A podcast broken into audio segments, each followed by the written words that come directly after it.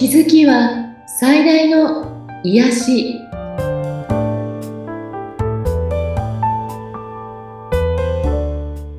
皆さんこんにちは。アトラクションカウンセラーの広田ゆかりです。アシスタントの菅千奈美です。ゆかりさんよろしくお願いいたします。よろしくお願いいたします。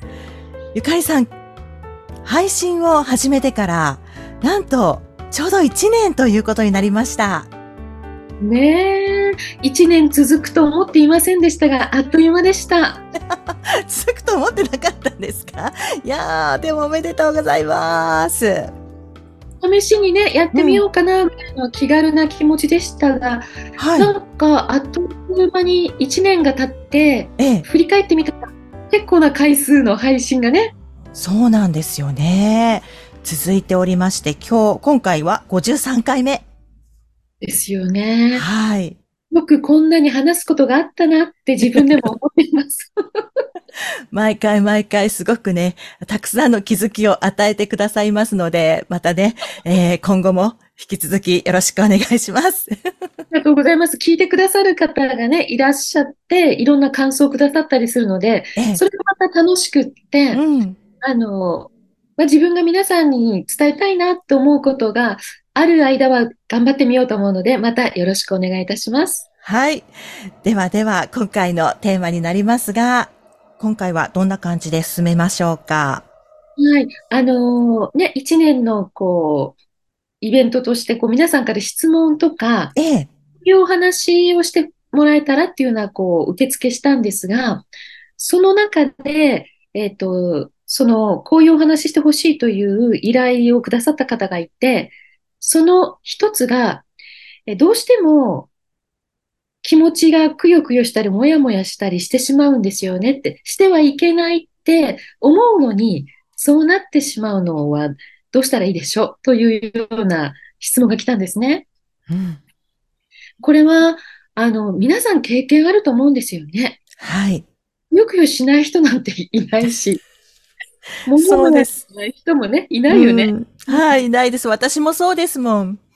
うん、なんですが、これがあまりにもそっちに傾きすぎると、結構ね、えっ、ー、と、人生がこう重くなるっていうか、毎日が楽しくなくなっちゃうので、はい、それをどうしたらいいかなっていうお話を今日したいんですけど、はい、そして最後は、このくよくよとかもやもやを手放す瞑想も少し入れてみたいと思うんですね。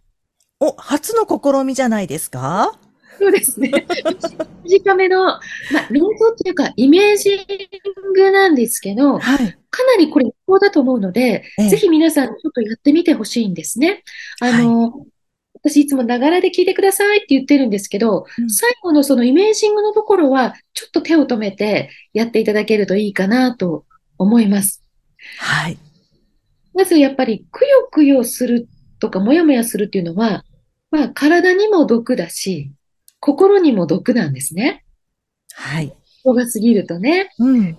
でじゃあ、えっ、ー、と、これの原因は何かっていうと、えー、心配とか、気苦労ってやつなんですね。うん、うん、自分の一週間を振り返ってちょっとこう、まーっとこう心でね、目を閉じて振り返ったときに、心に引っかかってることって何かなって考えたときに、具体的にこのことだなってはっきりしているものがあったら、それは、あの、心配事とであれば、えっ、ー、と、そこに取り組んで解決すればいいことなんですよね。はい。実は心配と気苦労って違って、うん、心配は原因と結果があるものなんです。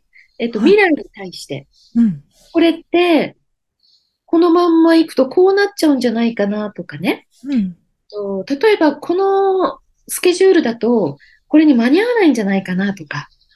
ね、そういうのが、もしあったら、論理的な思考で、それを回避するような具体的な作業をすることで、それを、えっ、ー、と、解決手放していけるんですね。はい。で、えっ、ー、と、意外と多いのが、気苦労、取り越し苦労っていうやつです。うん。えっ、ー、と、過去にもね、起きてないことを妄想しないでねとか、それってパントマイムなのよみたいなお話したことあると思うんですが、はい。この取り越し苦労とか気苦労っていうのはね、論理性なしなんですね。うん。なぜか理由のない不安不安やもやもやがいつもあると。まあ、ぐずぐずとそれが後を引いているみたいな状態で、これが積み重なると、頭から離れず、心が毒されていくんですね。うん。うん。えっと、うんとね、なんかね、心理学では不動不安とかって言うんですよね。不動っていうのは、浮き沈みのふ、浮く。はい。で、動きがある。はい。その不安。だから、理由はあんまりはっきりしないけど不安があるというような状態なんですね。うんで、この心が毒されるっていうと、ちょっとこうね、あのー、そんなにと思うかもわからないけど、うん、えっとね、わ、わ、例えて言うと雑音みたいな感じなんですね。はい。ずっと、えー、耳鳴りがしてるようなとか、うん、不快なブーンっていう雑音がしている。この雑音が常にあると気づかない状態で毎日を過ごして、だんだんそれがこの、なんていうのかな、えー、毒されていくみたいな感じになってしまいます。はい、まあ、慣れちゃってる、それに。うん。うん。でも、この雑音がいつもあることで、なんか毎日が楽しくないし、うん。きりしないし、えっ、と、なんかね、人によっては、楽しいこと、ちょっと楽しいことするといいよって私がアドバイスすると、楽しいってどういう感じですかとかって、うん、いう方もいて、この、この時ね、かなり重症なんですね。楽しいがわからない重症、うん、で、食事の味しますかって言うと、いや、してます。いや、してるのかな？みたいな。はい。いわゆる生活の中に喜びとか感動とか、うん、そういったものがなくなって、もやもやしているという状況になるんですね。うん、なので、ここは自分のちょっと時間をとって振り返って、えー、さっき言ったように、具体的に解決できる心配事ならば、それを、えっ、ー、と、心配してもしょうがないことなら、あ、これしょうがないなって思えるし、えっ、ー、と、漠然とした感じにしないことが大事なんですね。はい。うん。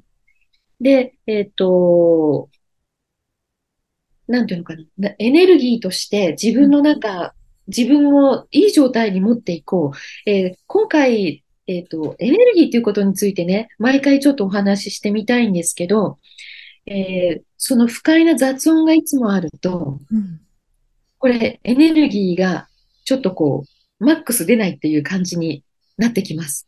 はい。なので、この取り越し苦労、気苦労というのを手放すにはじゃあどうしたらいいのっていうと、いろんなやり方あると思うんですね。はい。皆さん自分をどんな気苦労しているのかっていうのを分かって、あ、なんかこれってバカバカしいなって気づいたら、それはそれですぐ手放せると思うんです。はい。でも、えー、なかなか手放せないのよねという方に向けて、うん、えっ、と、ちょっとこう、瞑想をしてみたらどうかなと思って。はい。でこう瞑想と聞くと、またこれがね、あの、苦手意識のある方すごく多いんですね。自分瞑想苦手なのって。うん。実は私も瞑想すごく苦手だったんです。あ、そうなんですか？うん。あの、どんなに呼吸に集中してって言われても、雑念で雑念で。頭が忙しくって、みたいな。はい、うん。でも、それでもいいんですね。あの、その雑念を一つ一つ見て流していくっていう作業でもいいんですけど、はい。逆に私はあの呼吸に集中するよりは、うん、こういう光景をイメージしてくださいというようなイメージングをしていく瞑想は、実はあの、すごくこうイメージできるタイプなんです。はい。なので、今日は皆さんに、そのイメージできる瞑想を、えー、してみようと思うので、ぜひ、えっ、ー、と、ちょっと落ち着いて、この瞑想に取り組んでみてほしいと思うんですね。はい。さあ、これ静かな場所で、ちょっと呼吸もゆったりして、えー、心の雑音をなくすというエクササイズです。ゆったりと腰をかけ、目を閉じましょう。静かな森の小道を歩いていると想像してください。もうすぐ木立の開けたところに出ます。空き地の真ん中までゆっくり進み、そこに腰を下ろしましょう。どこからともなく集まった動物たちがあなたを取り巻いています。危害を加える気配はありません。そして実はそれぞれがあなたの心配事が形を変えたものなのです。体が大きい順に心配の度合いも大きくなります。例えば、瞬足の鹿は仕事の締め切りだったり、ヒグマは人間関係のトラブルだったりします。どんな動物がどのくらい出てきますか？空き地の一方の側には蜂の巣があります。蜂の一群がこちらへ飛んできて、ブンブンと羽音を立てます。不快な音です。これがあなたの不動不安です。動物たちの一頭一頭をそっと撫でてやってください。あなたの手が触れるにつれて動物たちはおとなしくなり、森の奥へと姿を消していきます。後に残ったのは蜂たちの羽音だけ。蜂の形をしたちっぽけな気苦労が匹一匹巣に帰っていくのを想像してください。空き地に静寂が戻り始めました。あなたの気苦労の種は巣に羽を休めています。明日のことは明日心配すればよし。平和があたりに満ちています。どうでしょう？皆さんの心に静かな森の平和が訪れたでしょうか？はい。ちなみさん、どうですか？イメージできました？そうですね。いろいろ動物が出てきたりはしたんですけれども、あの動物って何ですか？そう、あの、皆さんのイメージの中に出てきた動物が心配事なんですね。はい。うん、だから、あの、私が鹿と熊って言ったので、それの通り出てきた方もいれば、あ他にもいたなっていう人もいると思うんですが、うん、たくさんいたら心配事たくさんあるし、はい。あの、大きいほどその心配事の比重が大きいっていうことなんですね。うん。うんえっと、イメージの中で手を触れて、なぜてあげると、えー、去っていきますよって言ったんですけど、えー、まあ、皆さんイメージの中でまた後でやってみてほしいんですが、愛情を持って怖くないよってなぜてあげると、その心配事はどんどん去っていきます。要するにそれが手放していくっていうところにつながっていくことになるわけですね。この負担がこう去っていくっていうことなんですね。うん、そして、その動物が去った後に、その蜂の羽音だけしてるんですよね、ブーンって。はい。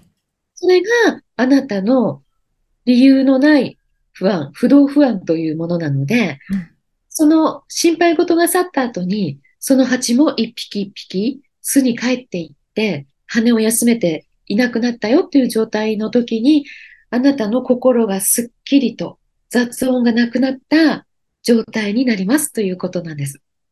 なるほど。ぜひこちら、繰り返し聞いてみるといいかもしれませんね。はい。この説明を聞いた後に、また後でこの部分だけ繰り返しやっていただくと、うん、結構ね、これ、すっきりで、難しくないので、自分のイメージの中でやってもらってもいいと思います。えっ、ー、と、かなり自分の中のスッキリという感覚を持つのに役に立つと思うので、ぜひ繰り返しやってみてください。はい。番組を聞いて、ご感想やご質問、またゆかりさんのセッションを受けてみたいという方いらっしゃいましたら、番組説明欄にゆかりさんの LINE 公式アカウントの URL を記載しておりますので、そちらからお問い合わせをお願いいたします。ちなみさん、今日もありがとうございました。ありがとうございました。